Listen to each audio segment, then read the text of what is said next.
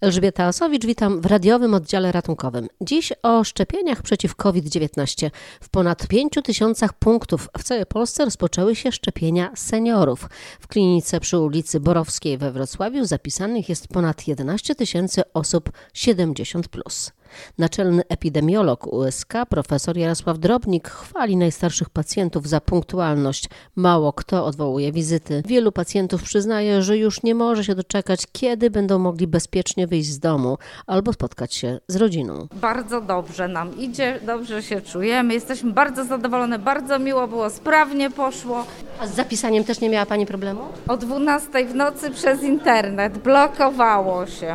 Ale byłam bardzo wytrwała, więc się udało. Państwo? Razem, rodzice moi, ojciec dziewięćdziesiąt pięć lat, mama osiemdziesiąt osiem, tak, no więc ja też jakby przez internet o północy, no troszeczkę po, zarejestrowałam ich.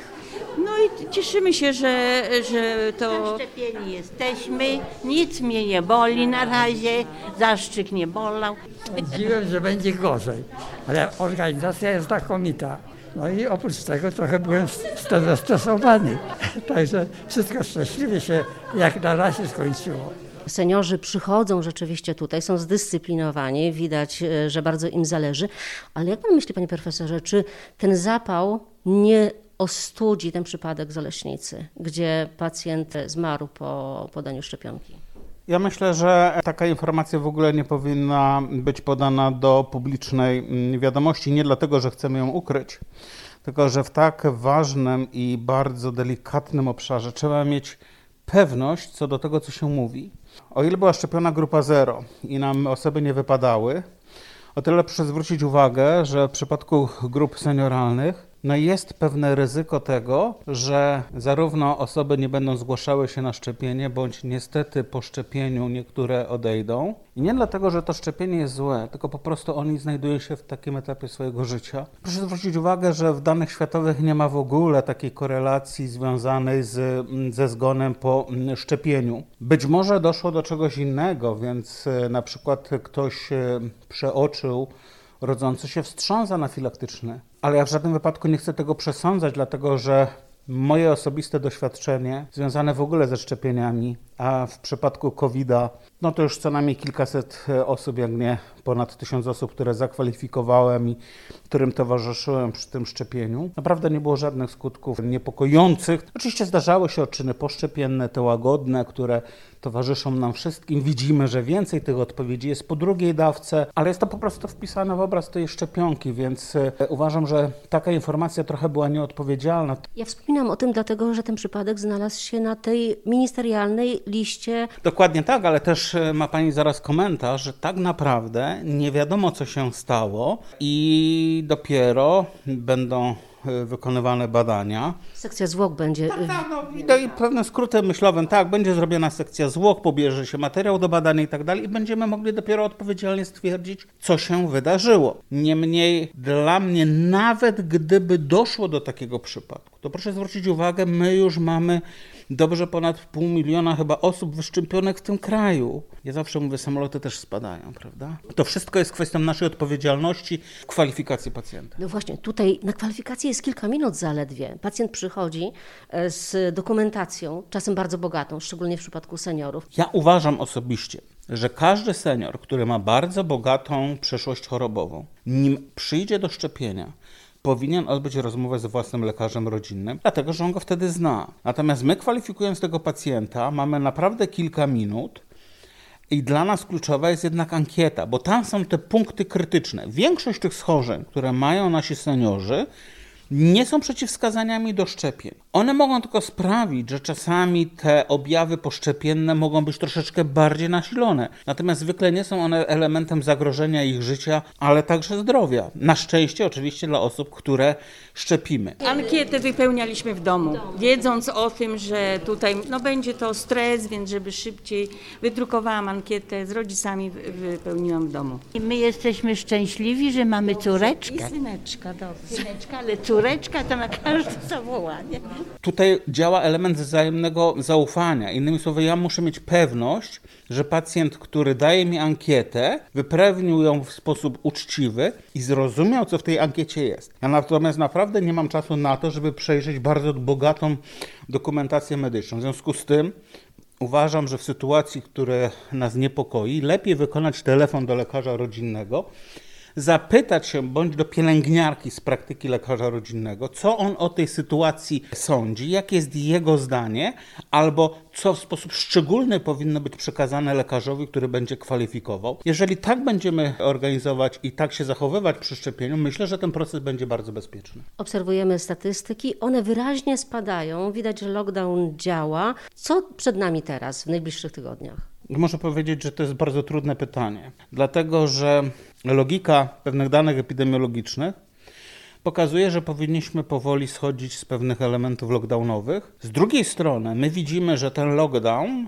w kontekście ochrony zdrowia nam służy. Szpitale złapały oddech, my możemy dzisiaj pracować z pacjentami, którzy nie chorują na COVID i próbujemy nadrobić stracony czas w kontekście ich schorzeń, czasami ostrych, ale w wielu przypadkach przewlekłych, bądź tych, które jeszcze nie zostały zdiagnozowane, a dzisiaj dają objawy. Więc dla nas to jest kluczowa sytuacja. Nie powiem, że komfortowa, ale złapaliśmy oddech. Natomiast mamy drugi element społeczny, prawda? Ludzie są już strasznie zmęczeni. Ciągle słyszymy o biznesie, który ponosi olbrzymie straty, ale no tutaj ja nie znajduję dobrego rozwiązania, bo tak naprawdę to jest kwestia odpowiedzialności państwa za to, żeby pomóc tym wszystkim, którzy znaleźli się w bardzo trudnej sytuacji. Więc teoretycznie dane epidemiologiczne pozwalają na to, żeby powoli schodzić i myślę, że to będzie się działo może niezbyt szerokim strumieniem, ale jednak, ale obawiam się, że jeżeli nie będzie jakiś taki mocniejszy impuls ze strony państwa w kontekście pomocy tym ludziom, którzy dzisiaj tracą swoje biznesy,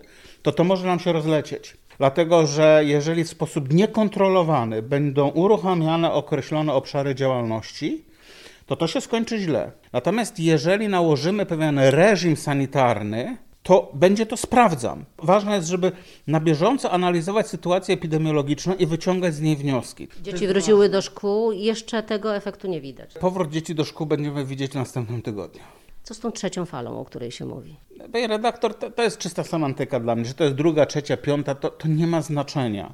Na razie raczej mamy strach przed tą falą, niż realne symptomy tej fali, na szczęście. Ale jak to dalej rozwinie się, trudno powiedzieć, dlatego że no, te nowe mutacje trochę nas niepokoją w kontekście potencjalnego zwiększonego ryzyka zakażenia tymi mutacjami. W związku z tym znowuż wracamy do punktu wyjścia. Innymi słowy, ta sytuacja epidemiologiczna w dużej mierze będzie zależała od nas. Niestety nie mamy tylu szczepionek, żebyśmy mogli zwiększyć ten potencjał, bo on dałby nam oddech, tak? Więc myślę, że dopiero taki realny oddech to my będziemy poczuli pod koniec drugiego kwartału, natomiast ja myślę, że jeżeli w sposób nieodpowiedzialny nie uruchomimy e, naszego życia tak na, e, jak ja to mówię, hura optymistycznie, tylko w reżimach, w odpowiednich, e, przemyślanych krokach, to mam nadzieję, że do takiej typowej trzeciej fali nie dojdzie. Oczywiście będziemy pewno przez krótki okres obserwowali wzrost e, zakażeń, ale on nie powinien być już tak duży, że e, odbije się na systemie ochrony zdrowia.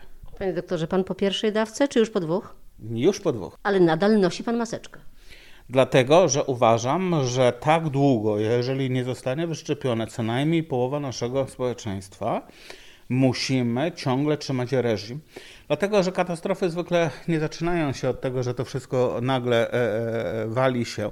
Tylko od takich drobnych kamyków, tych cegiełek, które się wyciąga i wtedy ten fundament kruszeje i budynek cały leci. W związku z tym, jeżeli dzisiaj byśmy pozwolili osobom wyszczepionym na to, żeby nie musiały na przykład nosić maseczek, to ja się pytam, jak zweryfikujemy wszystkie osoby na ulicy, które będą bez maseczek.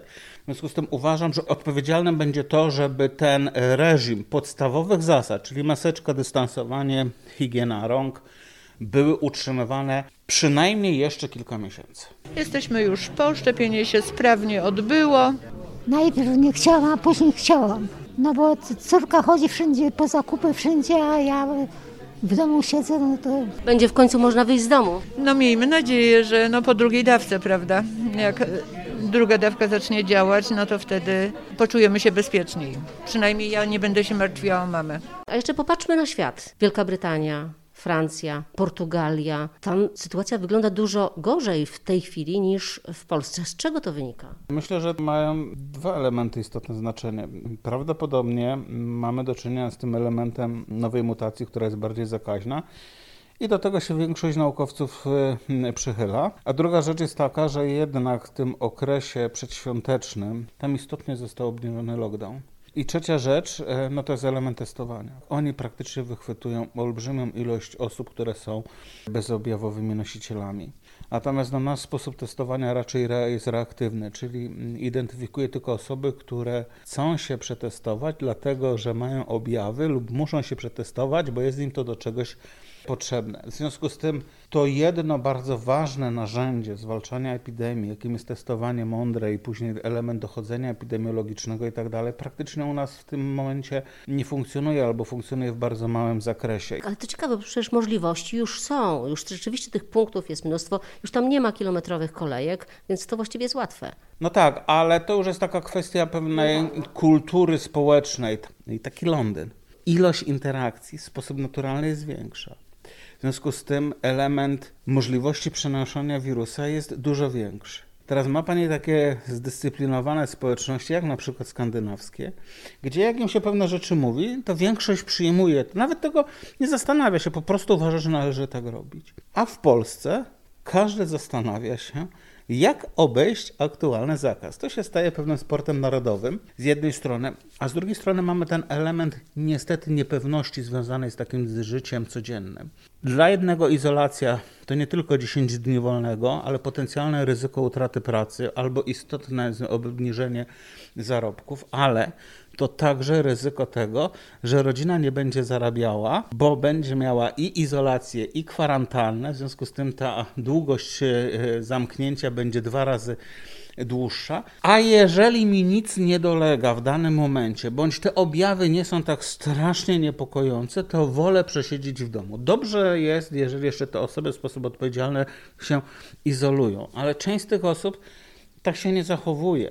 Stąd też mamy ten element bardzo wysokiego odsetka zgonów, tak? Dlatego, że te osoby nie są na bieżąco monitorowane przez lekarzy. Nawet jeżeli nie codziennie, co, co który, któryś dzień. To nam umyka, stąd też cena, którą za to płacimy. Jeszcze Izrael. Szczepi się na potęgę, najlepszy na świecie, a liczba chorych rośnie. Dwie rzeczy. Ja też jestem zaskoczony. Wydawało mi się, że po pierwszej dawce będzie większa jednak odporność i ona była nawet sugerowana na poziomie siedemdziesiąt procent. Niestety jest chyba w okolicach pięćdziesiąt procent. A tam przyjęto taki model, w którym po tym pierwszym szczepieniu ludzie przyjęli azymut czuje się bezpieczny. No ale jeżeli jest pięćdziesiąt procent, to oznacza, że co drugi ma jednak potencjał do tego, żeby być zakażonym. Co prawda mają łagodniejsze przebiegi, ale te bariery bezpieczeństwa pękły. Dlatego ta, co pani redaktor zwróciła uwagę, jestem po dwóch dawkach i już właściwie w momencie, w którym potencjalnie jestem zabezpieczony, bo to już jest sześć dni, właściwie siedem, osiem, to już jest pełna odporność, i mi do głowy nie przyjdzie, żeby zdjąć maseczkę w miejscach publicznych. Bo to jest naprawdę pierwszy i najważniejszy element naszego bezpieczeństwa. Dwa, dystans, trzy, higiena rąk. I tam się to troszeczkę załamało. Oni poczuli się bardzo bezpieczni i strasznie szybko chcieli wrócić do życia. No i to niestety się zemściło.